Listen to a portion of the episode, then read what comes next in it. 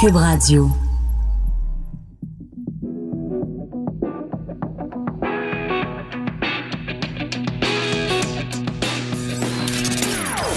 Des opinions bien à elle. Sophie Durocher. Son franc-parler ne laisse personne indifférent. On n'est pas obligé d'être d'accord. Bonjour tout le monde, c'est Sophie Durocher, très content d'être avec vous. On est le jeudi 9 janvier 2020. Aimez-vous ça, vous? Faire rire de vous. Aimez-vous ça quand vous avez l'impression que quelqu'un rit de vous, quelqu'un se moque de vous? Ben moi, j'aime pas ça. Je suis sûre que vous aimez pas ça non plus. Ben j'ai l'impression que c'est un petit peu ce qui est en train d'arriver du côté des fonctionnaires fédéraux. Alors je vous explique l'histoire. C'est la Fédération canadienne des contribuables qui euh, dénonce cette situation. En février 2019, euh, les fonctionnaires euh, fédéraux s'est organisé un beau gala ben oui, un gala. Euh, ça a coûté 12 450 dollars. C'est un événement qui s'était tenu au Centre national des arts, donc euh, à Ottawa, pour reconnaître l'excellence en communication au gouvernement. C'est important. C'est important de communiquer, les amis. Bon, ben, ça se fait avec nos taxes, avec nos impôts. Ben, c'est pas grave, ça. Hein? Les deux mains dans le plat de bonbons. Ah oui, donc, c'est de l'argent public on regarde pas la dépense. Hein, il faut célébrer ça. Ça communique tellement bien au gouvernement. Alors donc, c'était en février 2019 qu'avait lieu cet événement. Et la raison pour laquelle la Fédération canadienne des contribuables veut attirer notre attention là-dessus, c'est que le même événement va se produire en février 2020. Alors la Fédération dit, ben, peut-être... Euh, d'autres moyens de dépenser l'argent euh, durement gagné des contribuables. Puis pour attirer notre attention là-dessus, nous donne les détails du gala qui a eu lieu en 2019. Alors je les partage avec vous. J'espère que vous avez l'estomac bien bien solide. Donc c'était un gala avec tapis rouge, un hôte en, smoking, des cordons en velours, pour vraiment recréer comme un tapis rouge comme euh, aux Oscars ou à d'autres événements semblables le menu qui a été servi aux invités, parce que, tu sais, il faut célébrer ça, la communication. Alors, il y avait du jambon de serrano, du saumon fumé, des boulettes de bœuf angus, des arancini au parmesan, et les lauréats ont reçu des prix en cristal, rien de moins, gravés d'une hauteur de 9 pouces, ayant coûté 3000 dollars aux contribuables. Alors, bon, moi, je veux bien, là, tu sais, je veux dire, organisez-vous un party de bureau, puis donnez-vous des petites récompenses en carton pour dire à quel point vous, vous communiquez bien au gouvernement fédéral. Mais les petits amis, est-ce qu'on peut vous rappeler qu'en ce moment, le déficit canadien s'élève à 26 milliards de dollars? Vous allez me dire, c'est une goutte d'eau dans l'océan, 12 900 dollars pour un gala quand on a un déficit de 26 milliards de dollars. Mais c'est avec les scènes qu'on fait des dollars et c'est avec les dollars qu'on fait des centaines et des milliers de, de, dollars de déficit. Alors, je pense qu'en cette période où, justement, euh, on devrait être en train de regarder les finances, je pense que les fonctionnaires fédéraux pourraient peut-être se garder ce qu'on a appelle une petite gêne. Mais des fois, on a l'impression qu'à Ottawa, la notion de petite gêne est difficile à saisir. Alors, je vous le dis, personnellement, quand j'entends parler de parties que se font les fonctionnaires fédéraux avec des, des trophées en cristal pour célébrer leur euh, excellente communication, j'ai juste envie de pousser un grand ben voyons donc. On n'est pas obligé d'être d'accord. Joignez-vous à la discussion. Appelez ou textez. 187 Cube Radio. 1877 827 2346.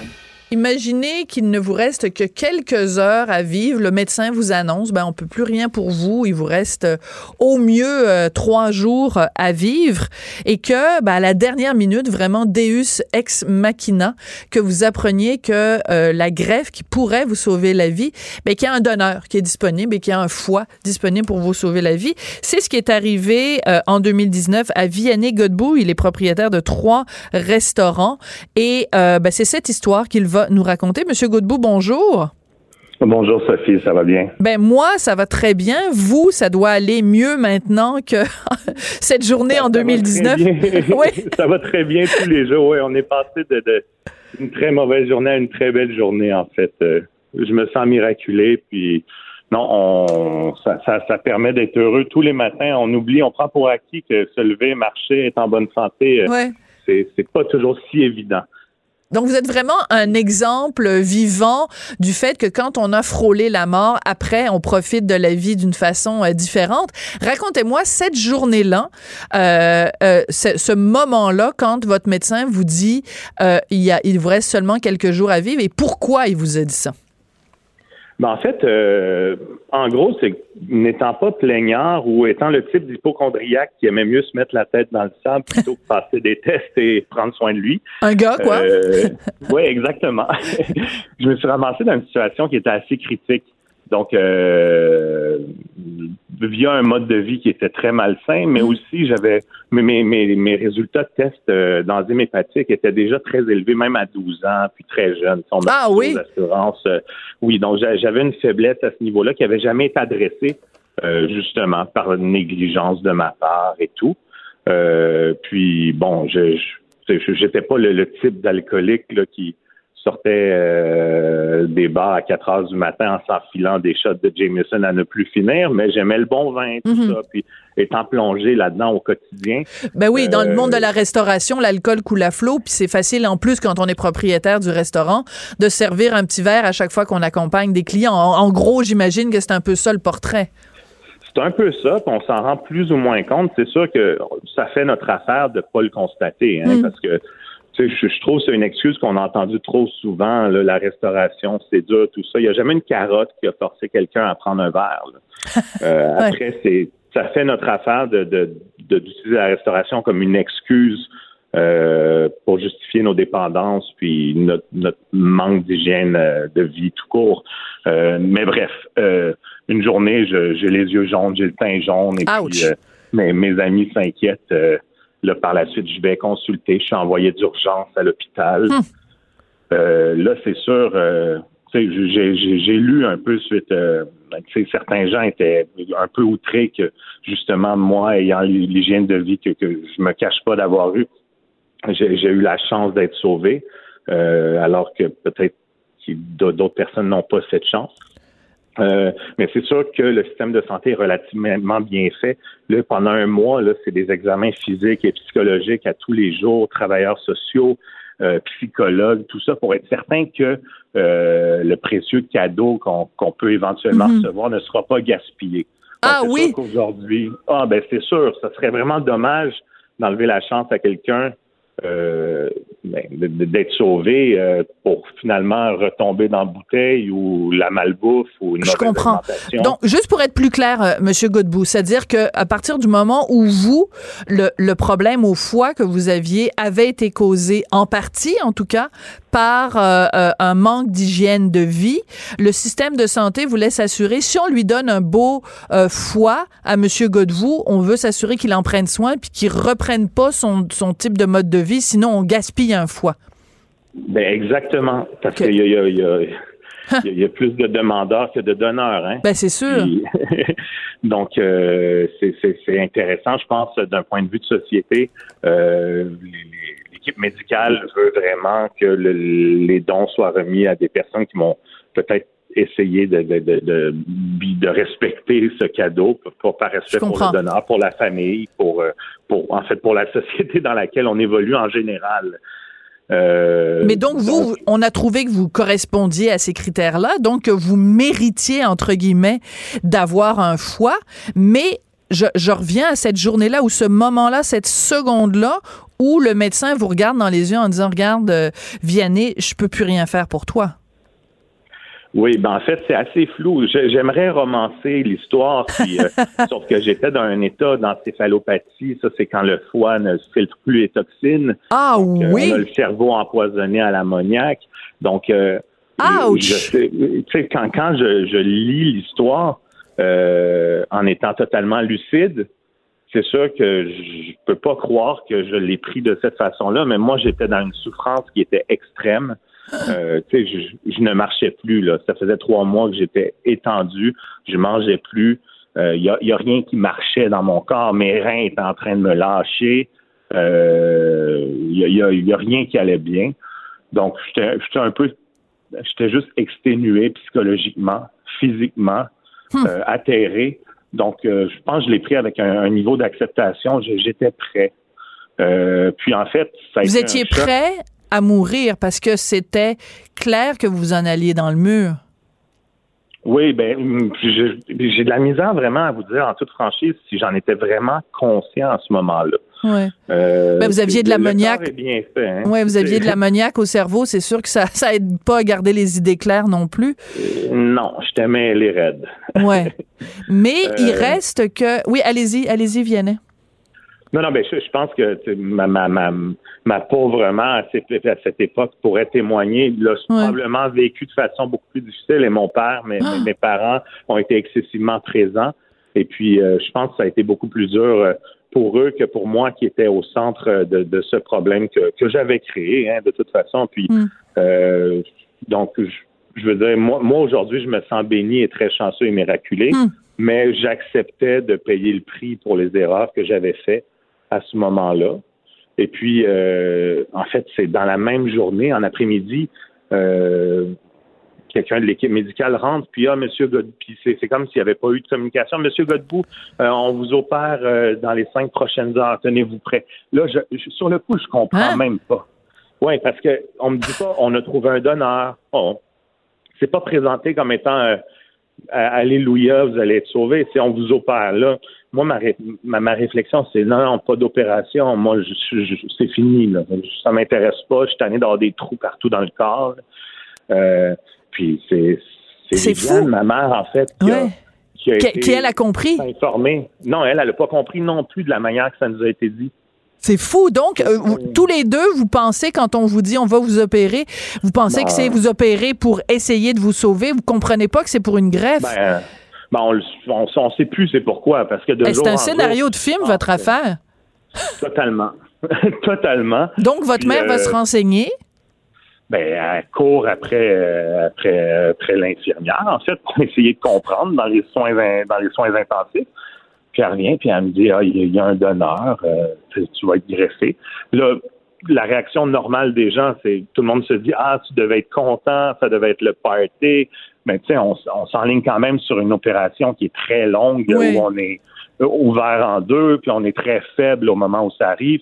Donc, oui, c'est une bonne nouvelle, mais on n'est pas prêt à se réjouir tout de suite à ce moment-là. Bien sûr. Mais quand même, Euh. c'est une lueur d'espoir à un moment où vous n'en aviez plus d'espoir. Totalement. J'avais très, très peur, mais j'étais prêt. Euh, L'opération a été euh, très, très bien. J'ai, dû retourner sur la table euh, le surlendemain parce qu'en fait, il y a une veine qui s'appelle la porteuse. Euh, quand on fait une transplantation, c'est un peu comme euh, si on si on vulgarise, c'est une job de plomberie. Oui, oui. Euh, donc, j'avais une veine qui était plus longue, puis en gros, il a fallu la raccourcir parce qu'elle faisait comme un, un coude dans un tuyau d'arrosage, puis là, le, Ah, le ah, sang passait pas bien. Euh, donc, une là, bonne une image. deuxième anesthésie générale en 48 heures, je dirais que ça, ça m'a ça m'a assommé euh, de façon assez spectaculaire, mais là, deux mois et demi plus tard, je me porte mieux que jamais. Euh, j'ai perdu beaucoup de poids, je suis très proactif. Euh, c'est étrange à dire, mais c'est que présentement, je me comporte comme quelqu'un pour qui il ne reste pas longtemps à vivre ou je ne sais pas, puis c'est tout le contraire, mais j'ai le goût d'accomplir des choses, puis je suis excessivement reconnaissant. Donc, pour moi, c'est c'est important de sensibiliser les gens par rapport au don d'organes, parce que je veux dire, c'est un sujet, euh, on, en est tous C'est conscients, a d'actualité, ouais. C'est d'actualité, mais je veux dire, j'étais pas concerné particulièrement. euh, c'est- ça peut sembler égoïste, mais en ayant bénéficié de tout ça, euh, je trouve que c'est important de- d'essayer de, faire quelque chose puis d'être très reconnaissant du, du, trait- du sort, dans le fond, qu'on a eu. Puis euh, aussi de démystifier plein de choses, comme ah, si je suis donneur, ils vont pas essayer de me sauver jusqu'au bout, tout ça. Ça, c'est complètement faux. Là. Ben veux non. dire, euh, il faut donner au prochain. hein. De toute façon, quand on n'est plus là, on est aussi bien d'aider quelqu'un. Puis je pense que ça aide aussi énormément les gens dans le deuil de savoir que la perte d'un être proche a aidé à sauver des vies. Absolument. Euh, Mais en même temps, Vianney, il faut se le dire aussi, euh, on a beau signer euh, la carte d'assurance maladie, on a beau dire, on a beau prévenir nos proches, il reste que si on décède, la décision d'autoriser ou pas le don ça va revenir à nos proches. Donc, c'est important, c'est important de faire le travail que vous faites en ce moment de sensibilisation des gens parce que on sait pas, On ne sait pas comment on va réagir nous-mêmes si jamais, euh, et Dieu nous en préserve, là, je touche du bois en disant ça, si jamais un de nos proches décède, puis qu'on se retrouve dans, cette seconde où on doit décider si on donne ses organes ou pas. C'est pour ça que la sensibilisation est importante. C'est à ces gens-là qu'il faut parler, euh, parce qu'il suffit pas de signer la carte, là, c'est pas suffisant. Ben, totalement. C'est aussi le message que j'essaie de véhiculer en période des fêtes avant. C'est un excellent moment qu'on voit notre famille. On voit pas toute notre famille euh, très souvent là dans, dans, dans, la vie dans laquelle on est on évolue euh, en 2020. Euh, mais au-delà de signer la carte, ce qui est, ce qui est très bien, c'est sûr que la base, c'est d'informer tous nos proches, puis d'être très clair par rapport à nos intentions. Puis euh, il faut pas croire non plus que quand on fait un don d'organes, on se fait charcuter sans aucun respect, puis que la, dépouille de l'être cher est, sabotée. Mm-hmm. Tu sais, c'est vraiment fait dans le respect. Euh, je discutais avec le euh, docteur euh, Chaudury, dans le fond, qui est qui, est, qui, qui, qui travaille avec Transplant Québec, qui est un chirurgien transplanteur. Puis, tu sais, les équipes médicales exercent toujours une minute de silence pour le donneur. ah, je savais pas. Mais oui, oui, il y a toujours une minute de silence. Ah oui, comme c'est touchant. Puis, euh, docteur Chauduré me disait que lui, en fait, l'organe, quand, quand on l'enveloppe, c'est c'est assez particulier. Hein? C'est carrément dans une glacière de camping, là, souvent. Absolument, oui, on voit ça dans les images, oui. ça va être emballé, euh, puis lui, il fait toujours une boucle parce que c'est pour lui, c'est le plus beau cadeau qu'on puisse faire à quelqu'un. Donc, euh, je veux dire, c'est quand même, les, les, les, donneurs sont, sont traités dans le respect. Oui. Je pense que c'est je, je pense qu'on a tous envie un peu de, de, faire le bien quand on s'en va le plus possible. Puis c'est une des plus belles choses qu'on peut faire. Absolument. Puis, euh, Vianney, est-ce que euh, ben, je vous appelle Vianney comme si on se connaissait depuis euh, depuis notre tendre enfance là? Il n'y a aucun souci. Vianney, euh, est-ce que vous savez qui est le donneur, le ou la donneur? Je ne sais pas si c'est important de que ce soit un homme qui donne à un homme ou une femme à une femme. Je ne sais pas si je... le foie est différent. Est-ce que vous savez qui c'est? Je n'en ai aucune idée. Est-ce que vous voulez le savoir? Euh, je, me sens, franchement, je, je, me sens ingrat. Je trouve pas ça correct de dire non, mais il y a un côté de moi, euh, puis c'est pas du tout un manque de respect ou euh, un manque de reconnaissance à l'endroit du donneur et de sa famille. Mais je trouve que ça aide dans, dans un scénario qui est, qui est dur psychologiquement, tout ça. Puis Mm. Euh, ça, ça, peut aider de façon de, de, voir ça vraiment comme une pièce de voiture qu'on change.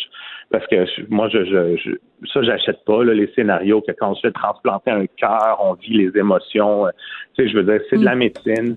Euh, ça nous aide à survivre. J'ai une reconnaissance énorme. Si ces gens avaient le goût de, de, de me rencontrer et tout ça, euh, ça me ferait plaisir, mais je cherche pas non plus délibérément à le savoir. Là. Je comprends. Euh, mais il y a peut-être des gens. Mhm. Il y a peut-être des gens si vous dites, si vous donnez la date précise à laquelle le, jour précis où vous avez eu votre greffe, il y a peut-être des gens qui nous entendent puis qui vont dire, ben moi j'ai un proche, mon fils, mon voisin, peu importe, qui est mort cette journée-là et il a donné ses organes. Donc c'est facile à un moment donné de faire 2 plus 2 égale égale 4, mais c'est peut-être pas toujours. Tu sais, vous le disiez, il y a plein, on passe à travers plein d'émotions. Est-ce qu'on a besoin de rajouter cette émotion-là en plus? Peut-être pas. Ben, dans ce scénario-là, je pense que l'idée, c'est pas de penser à moi. Je, je leur dois bien ça si c'est si, c'est quelque chose qu'ils ont envie de savoir. Euh, mais bon, je ne dirai pas à la radio que c'est arrivé dans la nuit du 26 au 27 octobre au CHUM. Mais bon. D'accord. mais euh, non, moi, moi, franchement, je, je, je serai éternellement reconnaissant. Puis, ce qui est vraiment important pour moi, c'est que les proches du donneur euh, puissent, puissent trouver la paix, puis hmm. soient heureux avec tout ça. Puis euh, je peux je peux leur assurer que je prends bien soin du précieux cadeau qui m'a été fait. Mm. J'ai une belle hygiène de vie, je fais attention à moi, puis j'ai vraiment envie de, de tenter de véhiculer le message, puis de faire du bien, puis c'est c'est pas une recherche d'attention délibérée, c'est vraiment en signe de reconnaissance à la chance que j'ai eue que plein d'autres mm. n'ont pas eu. Vous avez dit tout à l'heure qu'on passe à travers toutes sortes euh, d'émotions. Évidemment, vous vous, vous vous en alliez vers la mort, donc vous avez vraiment commencé à dire au revoir aux gens euh, que vous aimiez. Après arrive cette nouvelle-là, donc qui est complètement, là, quand on parle de montagne russe, on parle de, de, de la peine à la joie, à la crainte aussi, parce qu'on ne sait pas si l'opération va réussir, on ne sait pas si euh, l'organe va être accepté ou rejeté par notre corps. Comment vous diriez au cours des derniers mois, donc depuis cette nuit fatidique du 26 au 27 octobre au CHUM, l'émotion la plus euh, la plus importante que vous voulez partager avec euh, les auditeurs de Cube aujourd'hui, ce serait laquelle?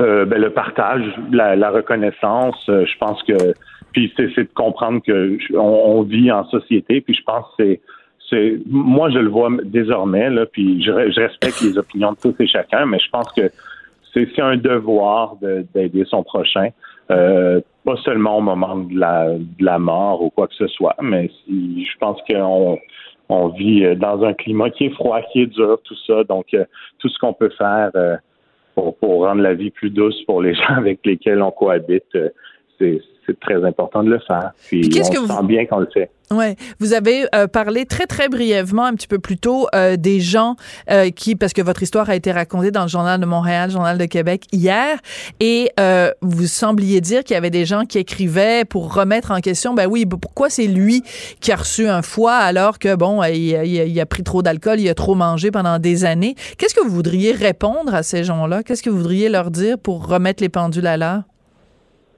En toute franchise, c'est, je me suis pas attardé à ça énormément Non. parce que je pense que c'est sur les réseaux sociaux, euh, les, les, les keyboard warriors, comme on dit, les gens derrière un clavier ont souvent des opinions très tranchantes, mais ce serait aussi les premiers qui agiraient différemment en face à face ou quoi que ce soit. Mais euh, là où je m'en venais, c'est que franchement, euh, On s'en tape. Je peux les comprendre. On s'en tape complètement, mais je peux les comprendre dans leur frustration.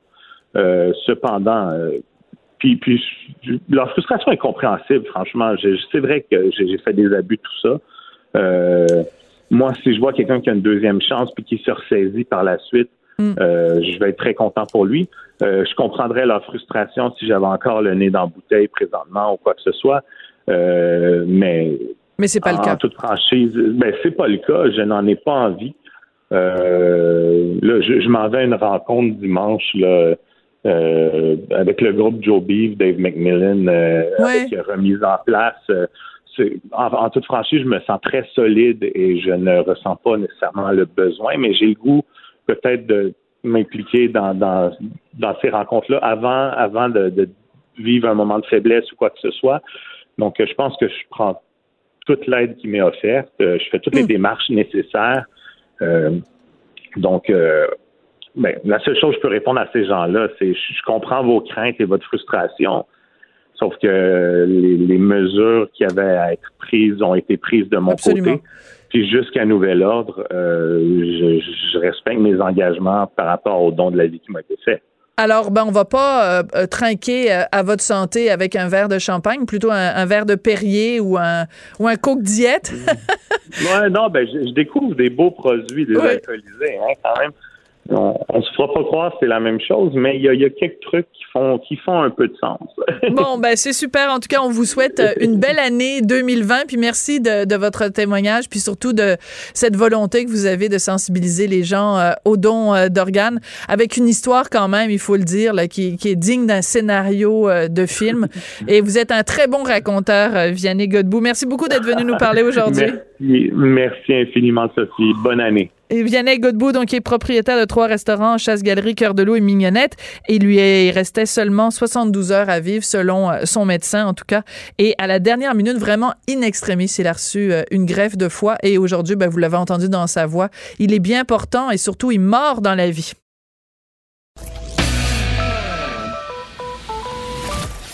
Cette dernière chronique fait jaser? Écoutez pourquoi. On n'est pas obligé d'être d'accord. Cube Radio. Depuis lundi, le 6 janvier, à New York, c'est le procès d'Harvey Weinstein, donc euh, ce très connu, très euh, décrié euh, producteur de cinéma américain, donc accusé d'agression sexuelle sur, bon, enfin, dans ce cas-ci, dans ce processus, il y a seulement deux femmes qui sont euh, visées dans les dans les accusations, mais on le sait qu'il y, a plus de 80 femmes qui ont témoigné d'une façon ou d'une autre des malversations qu'elles ont euh, subies aux mains de Harvey Weinstein. Donc c'est l'occasion de revisiter le passé de cet homme-là que certains décrivent comme un monstre, que d'autres décrivent simplement comme un gros porc.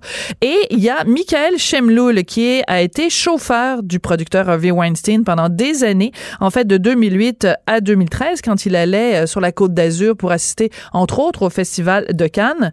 Monsieur Chemloul, il y a deux ans, a publié euh, un livre qui s'intitule Le démon de la croisette, Harvey Weinstein, côté coulisses, et il est très gentiment au téléphone en ce moment. Bonjour, Monsieur Chemloul. Bonjour, comment allez-vous? Ben moi, je vais très bien. Monsieur Chemloul, donc, euh, ce procès de Harvey Weinstein fait en sorte que on parle de lui plus que jamais. Vous, vous l'avez euh, côtoyé, vous l'avez véhiculé pendant euh, cinq ans quand il faisait des séjours sur la côte d'Azur. dans votre livre, vous dites que dans le milieu, il était connu. Quand on parlait d'Harvey Weinstein, on l'appelait le gros porc. Oui, tout à fait. Bah écoutez, quand euh, j'ai commencé à conduire euh, pour Harvey Weinstein, c'était euh, ça remonte à l'époque de mai 2008. Et euh, c'est vrai que dans cette société où je travaillais comme chauffeur de grande remise, il y avait ce qu'on appelait les chauffeurs vétérans qui conduisaient Harvey Weinstein avant moi. Mhm. Donc, comme Harvey Weinstein connaît Cannes depuis 1980, depuis Sexe, Mensonge et Vidéo. C'est vrai. Euh, avec une palme d'or, une deuxième palme d'or en 94 avec Pulp Fiction. Donc euh, forcément, il y a eu euh, d'autres chauffeurs qui l'ont conduit par le passé et euh, le nombre s'élève à 20 presque chauffeurs. Et le dernier, parmi les derniers chauffeurs, c'est vrai que à un moment donné, on ne voulait plus le conduire. et puis son dernier chauffeur attitré de 4 ans avant moi, il a quitté la société pour travailler euh, dans une villa privée et euh, donc il fallait très très bien, il fallait vite trouver un chauffeur pour pour pour euh, Harvey Weinstein. Et j'entendais, j'avais des, des, échos sur lui, des vétérans qui disaient oh ce, ce gros porc. D'ailleurs, je le dis tellement, je le raconte bien dans mon livre Le démon de la croisette, où euh, on, on, me, on, me, disait mais tu sais c'est droit dans le mur que tu vas aller avec ce gros porc. moi je le veux pas fais gaffe à toi, etc., etc. Et puis ceci, cela, c'est euh, c'est un type qui respecte personne, il est colérique, il est ingérable, il, il est toujours en train de gueuler sur les gens, etc. Donc moi, ça m'a impressionné au départ. Je me suis dit tiens, c'est une grosse tâche que je dois accomplir euh, que de conduire euh, Monsieur Weinstein. Donc je me dis bon, allez. Oh, en fait, moi, pour moi, c'est un être humain et il faut que je le conduise. Donc, j'ai commencé à le conduire avec une appréhension quand même euh, au fond de mes tripes. Hein. Je savais que j'allais peut-être déguster, mais qu'il fallait faire attention, qu'il fallait bien se tenir et puis qu'il fallait le servir, point de barre. Et puis c'est ce que j'ai fait. Hein. Donc j'ai commencé à travailler pour Harvey Weinstein effectivement en 2008 avec euh, un, un, antécédent qui n'était pas euh, très joyeux, quoi, on va dire. Ouais. Par contre, ce que vos collègues euh, qui travaillent comme chauffeurs vous disaient, c'est bon, il est colérique, euh, il va, tu sais, bon, puis vous, vous êtes un homme, donc, mais donc les, les, le portrait qu'on vous en a fait, c'est pas, fais attention, ce gars-là, c'est un prédateur sexuel, c'est un gars qui a aucun respect pour les femmes. Oui? On m'a, on m'a dit le, le, le directeur de la société où je travaillais il me disait de toute façon c'est un chaud lapin. Euh, il lui est arrivé de, de faire l'amour à des nanas sur la banquette arrière de, du véhicule. Donc euh, euh, tu sais à quoi t'en tenir de toute façon, mais fais attention. Euh, voilà ce qu'il faut faire et ce qu'il faut pas faire on t'avertit à l'avance, mais euh, je me dis mais c'est pas possible, vous me racontez n'importe quoi, moi je veux pas vous croire. je savais, je connaissais pas Harvey Einstein, donc moi j'étais pas euh, chauffeur euh, ancien si vous voulez. Donc je venais de démarrer en 2008, j'avais cinq ans d'expérience auparavant, donc je savais pas qui c'était réellement Einstein, je savais pas que c'était un pervers sexuel caché derrière ce producteur de cinéma, d'autant plus qu'il était père de famille quand même. Vous voyez ce que je veux dire? Oui oui, tout à fait. Euh, il y avait du pour et du, contre. Donc euh, ma, seule expérience m'a, m'a, si vous voulez, m'a fait comprendre que euh, ce que j'ai vécu par la suite, j'ai vite déchanté, quoi, en fait. Bien sûr. Alors, qu'est-ce que vous avez vécu, justement, par la suite? De quoi avez-vous été témoin que vous racontez dans votre livre, Le, démon de la croisette? Eh écoutez, j'ai compris tout de suite que j'avais affaire à un type très très important, influent et très puissant dans le monde du cinéma.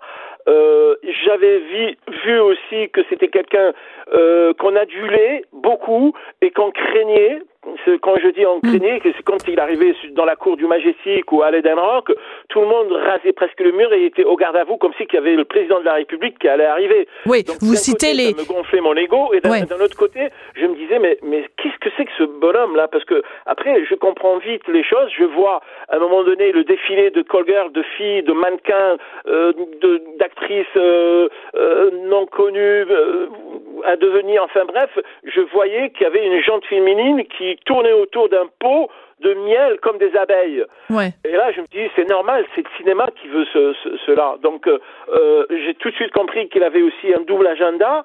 Euh, parce que euh, je pensais que j'allais faire 8 heures par jour avec lui. Mon œil, je faisais entre 12 et 18 heures par jour de, de, de conduite non-stop et il fallait gérer le monstre, il fallait gérer, il avait 5-6 téléphones, il y avait deux assistantes en permanence avec nous dans la voiture et il fallait gérer son, son côté euh, professionnel, c'est-à-dire qu'il fallait anticiper les rendez-vous, il fallait pas se louper, il fallait y être plus de 100% et euh, euh, si vous voulez, on travaillait 12 heures par jour. C'était un bourreau de travail. C'était quelqu'un de très très professionnel. Et euh, là, j'apprenais beaucoup de choses avec lui durant la journée. Ensuite, il y avait un agenda qui basculait à partir de minuit. C'était plus le, la même ambiance. Il y avait des assistantes qui changeaient. C'était plus les mêmes assistantes. Ces assistantes qui géraient un peu, si vous voulez, euh, euh ces, ces, soirées euh, d'agrément, ces soirées relax, euh, les cocktails euh, à la suite d'une cérémonie de présentation d'un film. c'était c'était le, le, côté show off. C'était les soirées sorties, boîte de nuit euh, euh, soirées privées dans des yachts, soirées privées dans des des, des, des maisons euh, euh genre euh, des villas mhm. luxueuses, ouais. Georges, etc. Et il y avait des soirées d'orgie. Hein, et c'est là où j'ai commencé à comprendre que c'était plus le même monsieur, c'était quelqu'un d'autre qui était avec moi, quoi, en fait. J'avais deux personnalités différentes. Absolument. le, Mais... le mec qui travaille le mm. soir, il rentre chez lui, donc il se couche. Lui, non, non, il continuait et c'était Là, il y avait le défilé de, de mannequins, d'actrices, le va-et-vient, les chaussures euh, pieds nus, je veux dire, sans chaussures, euh, les filles en pleurs. alors je me posais des questions et je me disais, mais, mais là, je, je, ne sais plus où j'ai mis le doigt, mais j'ai l'impression que j'ai mis le doigt sur le diable. Oui. Et bon, à ce point-là, bon, ben voilà. Le diable, vraiment, parce que là, on est passé du gros porc au monstre au diable. Absolument. C'est, voilà, c'était l'ange mi-démon, mi-ange. Et, euh, et puis il fallait s'adapter à son, à son agenda, il fallait s'adapter à, à, ses habitudes, et puis il fallait être euh, habitué, si vous voulez, de voir des filles. Moi, j'ai jamais vu autant de, de, de, déballage comme ça dans ma vie. Donc, euh, qu'est-ce que vous voulez dire le euh, déballage? J'avais 46 ans, donc euh, j'étais quand même assez, assez, assez grand pour comprendre que bon, voilà, quand on voit trop de filles passer, qu'est-ce qui se passe? Il n'y a, y a pas que le travail, il y a quelque chose qui dérape jusqu'au jour où il a vraiment dérapé. Et puis ça a mal fini avec euh, des, des, filles en pleurs, des filles qui commençaient à, à, se faire tripoter dans la voiture, comme on dit, à se faire caresser. Il y a des gémissements derrière. Je vois dans le rétroviseur. Et puis, il, il, se préservait de me montrer son côté un peu pervers, un peu sadique, mhm. un peu... Vous voyez ce que je veux dire? Donc, euh, il se disait peut-être que ce chauffeur, euh, il n'a pas l'habitude de voir ça, mais je voulais lui montrer petit à petit. Et puis après, je me disais, bon, ben, tant qu'il n'y a pas de violence, que les filles sont consentantes, bon, ça va. Mais à un moment donné, il y a certaines filles, euh, j'avais l'impression qu'elles n'étaient pas vraiment consentantes. Elles avaient un intérêt, certes, avec lui parce qu'elles voulaient réussir dans le cinéma, mais lui, il profitait de sa présence, de sa notoriété, de son pouvoir euh, puissant hmm. pour les, les, emmener vers ce guet-apens. Ce guet-apens, c'est quoi? C'est ces chambres d'hôtel, c'est ces suites royales où euh, euh, là, il était tout seul avec les assistantes euh, adéquates. Et puis, euh, moi, j'étais pas là pour regarder tout ça, mais j'imaginais. Donc, j'ai vu aussi les moments des, des filles qui se, qui se plaignaient pas, mais qui étaient malheureuses et qui, qui n'osaient pas parler. Donc c'était très compliqué à mhm. déterminer comme situation. On peut pas, on peut pas, on peut pas juger que que ces filles-là ont été violées puisqu'elles le disaient pas. Mais on pensait, on imaginait et on, on, se disait mais merde, le pire va arriver quand? Oui, mais vous avez, il y a deux, euh, évidemment, deux, deux enquêtes journalistiques qui ont mis à jour l'affaire Weinstein, une dans le New York Times puis une autre dans le New Yorker, et euh, les deux les, les trois personnes en fait qui ont fait ces enquêtes ont écrit des livres. Et j'ai lu pendant les vacances de Noël ces deux livres-là, et c'est horrible parce que il est très puissant, comme vous le dites, il est très riche et il a toujours trouvé le moyen de faire taire les femmes, soit en leur offrant de l'argent, soit en les menaçant, soit en les intimidant, soit avec les avocats, soit avec une complicité avec la police, avec les autorités et tout ça. Donc, euh, on à cette époque-là, oui. à cette époque-là, euh, je pense pas que ça, ça, soit. Il les faisait taire.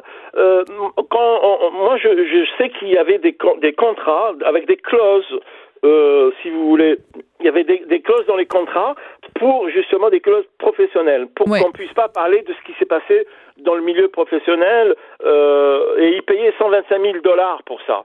Mais ça, c'était pour le personnel, c'était pour les assistants. Oui. Instaurer des contrats que si vous avez vu telle et telle chose, vous n'allez pas le, le, le, raconter, sinon on vous fait un procès. Voilà, ça c'était c'était comme ceci. ceci. Mais après, pour faire taire euh, ses, ses, proies, euh, c'est vrai qu'il euh, qu'il a dû euh, faire intervenir euh, des investigateurs, des avocats et des gens qui qui dilaient, si vous voulez, un, un, un donnant donnant. C'est-à-dire moi je te donne de l'argent, mais tu fermes ta gueule maintenant, comme ça tu me pourris pas ma vie. Mm. En fait, c'était ça quelque chose dans le genre, quoi, en fait. Oui. Vous, il vous a euh, agressé à un moment donné, pas, pas sexuellement, on s'entend, mais il vous a frappé. Et euh, c'est là, à ce moment-là, que vous avez dit, ben là, ça, ça, ça, va trop loin. Là, dans quelles circonstances il vous a frappé, Harvey Weinstein? La main, la main levée d'Harvey Weinstein sur Michael Shemloul, ça, c'était le, le, le, le, summum de la, de la, la de et puis et puis j'ai pas pu supporter. Un homme ne peut pas supporter, surtout qu'à cette époque-là, j'étais euh, euh, après euh, pendant six ans bon et loyaux service pour lui. Je connaissais sa femme, je connaissais ses enfants, je connaissais Bob Weinstein, à Georgina Chapman, son frère. Tous les enfants, je les ai connus.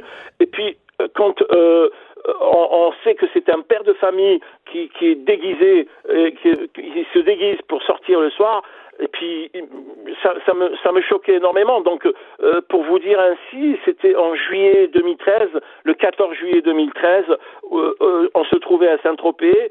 Et, il est arrivé euh, à cette époque-là, il y avait Uma Thurman qui, qui l'attendait euh, au club 55 euh, parce qu'il devait parler certainement de la de l'anniversaire de, des 20 ans de Pulp Fiction. Oui. On était en 2014 et en 2013 il préparait ce, ce, cet événement et il était très très très énervé et puis très très exigeant et puis ce jour-là, j'avais compris qu'il y avait quelque chose qui allait se passer. Il y avait comme, comme qui dirait de l'électricité dans l'air. Et puis moi, j'étais dans la voiture et je, je le ramène du Biblos pour le ramener au euh, je le ramène pardon club 55 au Biblos. Il sort avec une jeune fille qui est arrivée. Elle voulait euh, prendre un taxi et il lui a proposé de la déposer avec son chauffeur en ville au port de Saint-Tropez. Et en, en, rentrant dans le véhicule avec la fille il me la présente et il me dit euh, je te présente euh, telle personne. Je vous présente mon chauffeur. Nous allons gaiement à Saint-Tropez en passant par le Biblos. Je dis mais tiens voilà en, encore une fois on veut passer par le Biblos mais pourquoi faire? Et puis arrivé au biblos, il commençait à baratiner la fille dans la voiture pour lui dire allez viens, je, je vais t'offrir un verre autour de la piscine, on peut discuter cinq minutes et puis Michael il vous amènera après à, à votre rendez-vous. La fille a insisté, elle a dit non je ne peux pas, j'ai un rendez-vous très important et je dois être au, au port. Rapidement Michael, oui. Il, il lui a forcé la main. Ça c'était c'était une anecdote dans, dans l'après-midi. Bon, ouais. ma fille, finalement, elle est rentrée, tétanisée de peur, etc. Et puis, je récupère Harvey Weinstein après, après, dans la soirée, je le récupère. Après une soirée euh, d'un dîner chez les Bains, j'ai des amis à eux à Saint-Tropez, il me dit tiens prends le téléphone, c'est deux filles, elles parlent français, tu prends l'adresse, note l'adresse, on va les chercher. On est arrivé sur l'endroit où normalement ces deux filles que je supposais être des call girls, il y avait personne au rendez-vous.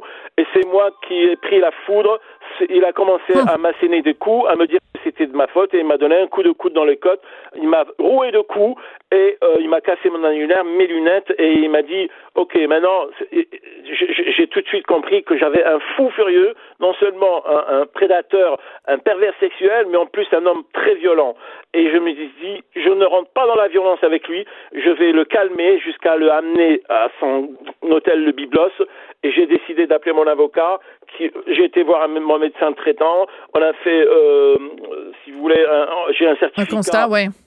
Voilà, constatant les coups, j'ai sombré dans une euh, dépression nerveuse, j'ai fait un burn-out foudroyant et j'ai commencé à écrire avec la thérapie. J'ai fait, euh, j'ai fait, si vous voulez, j'ai extirpé ce qui en moi en faisant une, une, une thérapie par l'écriture et j'ai euh, commencé à écrire Le démon de la croisette sous forme de fiction, parce qu'à cette époque-là, il était très puissant, on ne pouvait pas mettre son nom, et la réalité, la, la, la fiction a rattrapé la réalité quand euh, on a entendu un jour, d'octobre 2017, euh, que Weinstein a été euh, coupable et qu'il commençait à chuter et, et c'est là où j'ai mis, euh, j'ai enlevé ce rideau, ce phare, et puis j'ai j'ai écrit mon histoire réelle, comme elle s'était vraiment produite. J'ai raconté ce qui s'est passé dans la voiture, en fait. Oui, Michael Chemloul, merci beaucoup d'être venu euh, nous raconter euh, euh, le, ben, le côté sombre. J'allais dire le côté sombre, mais on le savait déjà.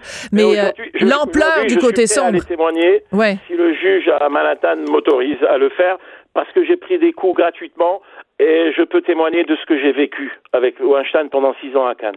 Merci beaucoup et puis euh, bon courage pour la suite des choses. Merci de votre témoignage. Je rappelle que votre livre s'intitule Le démon de la croisette, Harvey Weinstein côté coulisses. C'est aux éditions Baker Street. Michael Chemloul, donc vous avez été euh, chauffeur de Harvey Weinstein pendant ses séjours sur la Côte d'Azur de 2008 à 2013. Tout le monde a droit à son opinion. Elle requestionne, elle analyse, elle propose des solutions.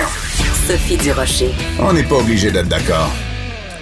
Avant d'aller à ma prochaine invitée, je vais simplement euh, vous informer que les sources officielles américaines, donc ça vient du Pentagone euh, directement, confirment que euh, ce serait bien un missile iranien qui aurait descendu l'avion dans lequel il y avait beaucoup de ressortissants canadiens ou des gens qui se dirigeaient vers le Canada. Donc cet avion qui a été, qui aurait donc été abattu par un missile iranien. Mais semble-t-il que ce serait une erreur donc, c'était pas volontaire, mais j'imagine que dans le cadre de ce conflit, donc entre l'Iran et les États-Unis, donc le Pentagone qui confirme que c'est bel et bien un missile iranien qui a abattu l'avion. Euh, on sait qu'il y a 136 personnes qui sont mortes dans cet avion qui partait de Téhéran pour se rendre en Ukraine. Donc, ma prochaine invitée, c'est Nicole Gibault. Elle est juge à la retraite et avec elle, on va parler et de l'affaire Roson et de l'affaire euh, Nathalie Normando. Bonjour, euh, Madame Madame Gibault, comment allez-vous? Bonjour Sophie, ça va très bien vous-même. Ben très bien, merci. Bonne année 2020. Euh, l'année commence en Lyon, c'est le cas de le dire dans le domaine euh, juridique. Donc l'affaire euh, Roson, l'action collective de celle qui s'auto-qualifie de courageuse. Donc la cour d'appel rejette l'idée de cette action collective. Pourquoi, Madame Gibault? Ben, euh, je vous dirais que d'abord, premièrement, on est en matière d'action collective au civil et euh, avant d'aller à l'autor, ben, avant de commencer euh, d'aller au fond dans ce genre d'action-là, il faut une autorisation. Mhm. L'autorisation est basée sur des principes où cette demande-là doit soulever une question de droit, des questions de fait qui sont identiques, similaires ou connexes quand on lit, bon, ça c'est grosso modo, là, quand on lit, ça facilite évidemment l'accès à la justice, ça fait économiser euh, les ressources, euh, ça c'est certain aussi. Mais quand on lit la décision euh, de la Cour supérieure en première instance qui avait autorisé mm-hmm. la première fois, on dit Wow, c'est étoffé comme décision. Euh, on comprend pourquoi. Quand on lit la décision de la Cour d'appel à deux contre un, parce qu'il y a une, une juge décidante, Absolument. on dit euh, c'est fort aussi, les, les deux juges de la Cour d'appel. Ouais, c'est ça. Ben, c'est mélangeant.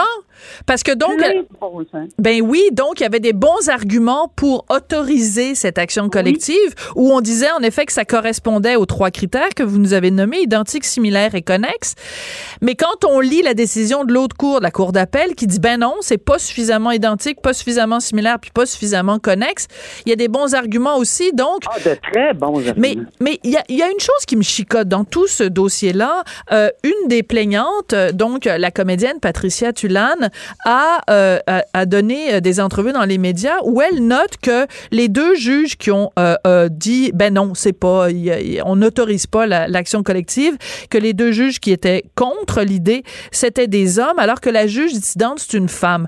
Et Patricia Tulane soulève cette question-là du, du sexe des juges. Trouvez-vous que c'est une question qui est pertinente, Madame Gibault, ou pas? Ah ben, je vais être assez direct, là. Non. Bon. Alors, j'ose espérer, j'ose espérer qu'on n'ira pas là-dessus en, 2020. Euh, jusqu'à dire qu'il y a des juges de la Cour d'appel. Écoutez, qu'est-ce qui se passe dans le, dans le système judiciaire? Euh, je me souviens tellement quand j'avais 37 ans pour la première fois comme femme juge. Je, on m'avait dit tant mieux, c'est une femme juge qui va entendre ma cause. Puis il n'y a rien qui m'insultait le plus. C'est pas une femme, c'est une institution qui entend le dossier. Maintenant, euh, avec beaucoup d'égards, beaucoup de respect pour Madame. Euh, je peux pas concevoir qu'on va euh, donner ces arguments-là en 2020 maintenant, que parce que les hommes, est-ce que est-ce qu'il reste encore certaines personnes, que ce soit la magistrature ou ailleurs, qui ont des idées préconçues euh, sur certaines choses, c'est bien possible, Sophie. Mais je vous dirais qu'après la lecture des, hmm. de, de, de, ce jugement-là, c'est pas un jugement d'homme, c'est un jugement d'une de, de, personnalité de personne en droit. Bon, euh, parfait. Ben, je suis très contente puis j'adore votre réponse. Euh, elle est claire, nette et elle est précise. Donc, ce que la Cour nous dit, ce que la Cour d'appel nous dit, c'est que il y a trop de différences. Il y a trop de, il n'y a pas assez de similarité entre les différentes causes. Surtout que ce, ce, qui est, ce qui est reproché ou ce qui est allégué à l'égard de Gilbert Rozon sont des faits qui seront produits sur euh, l'étendue d'une période de 34 ans et que le modus operandi n'était pas nécessairement le même d'une cause à l'autre. En fait, en gros, c'est ça que la Cour nous dit. Oui, absolument. Vous avez tout à fait raison, Sophie. C'est quoi la question commune? Par contre, quand on lit la dissidence et quand on de, de, de, de je veux dire du juge, tiens, pour pas faire de Ben voilà, exactement. Euh, du, juge de la cour d'appel qui était qui, qui, qui, a fait qui a inscrit sa dissidence et le juge de la Cour supérieure, euh, on n'est pas sur les mêmes arguments. Puis c'est quand même intéressant, puis fort intéressant de voir que eux ne partagent pas la même chose, évidemment, et que la question commune, ce serait beaucoup plus la question de contrôle, bon, puis de, de, de du, pouvoir qu'il avait, etc. Mais ici, dans la, décision majoritaire de la Cour d'appel, euh, oui, c'est vrai qu'ils soulèvent qu'ils n'ont pas toutes eu la même relation, pas toutes euh, dans les mêmes circonstances. Est-ce que c'était dans un à l'emploi, est-ce que c'était à l'extérieur, est-ce que c'était dans une circonstance X? Mais ce qui m'a ce qui m'a euh, accroché beaucoup, oui, allez-y. c'est qu'on ouvrait, on disait toute personne victime d'actes ou d'agressions sexuelles euh, commises, ben, c'est parce que c'est extrêmement large. Puis c'est là ben oui. est-ce qu'on trouve pas que mettons là, je dis pas que c'était le cas, mais mettons que quelqu'un ne connaissait absolument pas qui était vraiment peut-tu peut-être, là, je sais pas, là, mais euh, Gilbert Rozon dans un, endroit X euh, au Québec, en quelque part, puis qui aurait eu une avance, va dire oui, je le reconnais maintenant, mais c'est peut-être pas du tout en fonction de sa notoriété ou avec ci ou avec ça. Alors, c'était un peu ça, c'est tout ça un argument qui était intéressant. Maintenant, euh, comme je vous dis, j'étais entre deux chaises parce que c'est vraiment bon les arguments des deux côtés. C'est ça. Euh. Mais c'est pour ça que c'est intéressant la justice, Madame Gibault. C'est pour ça que ben c'est intéressant la justice parce que euh, non seulement, oui, d'accord, la justice est aveugle, mais la justice peut avoir d'excellents arguments pour, d'excellents arguments contre. Puis à un moment donné, il faut qu'il y ait quelqu'un qui tranche. Alors, euh, donc, les, les, les courageuses ont dit qu'elles allaient porter, enfin qu'elles veulent aller plus loin, donc elles vont même amener ça jusqu'en Cour suprême parce que, disent-elles, euh, les femmes n'ont pas euh, ont eu droit, la justice n'a pas été rendue. Est-ce que vous, vous êtes d'accord avec cette, cette notion-là que justice n'a pas été rendue? Encore une fois, ma réponse est catégorique, c'est non c'est pas que la justice n'a pas été rendue, c'est que évidemment on n'a pas eu la décision qu'on méritait, mais c'est pas ça la justice rendue.